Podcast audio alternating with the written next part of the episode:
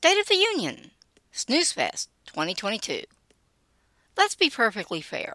The State of the Union is always a snooze fest. It's the nature of the beast. But given the Freedom Convoy and that little war in Ukraine, maybe it shouldn't be?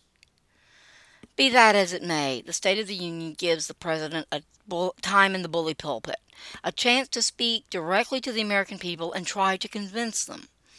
Often it becomes a rally for the President's base. Easy way to tell which one is likely to happen is to see how the President's party is doing.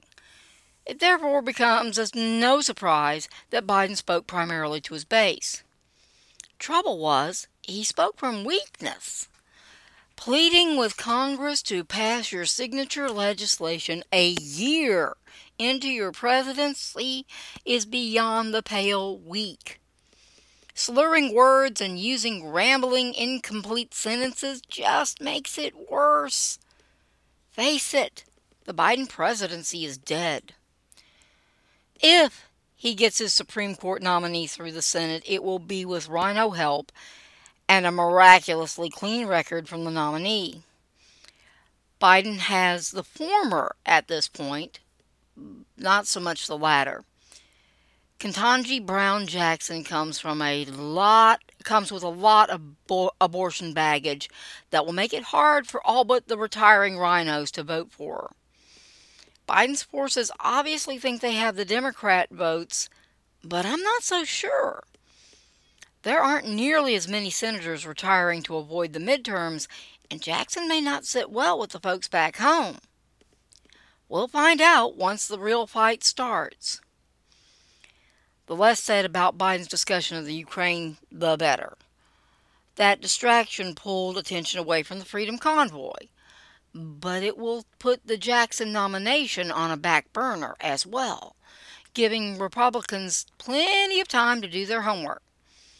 Biden needs the distraction the war provides, but it may cost him even more long term.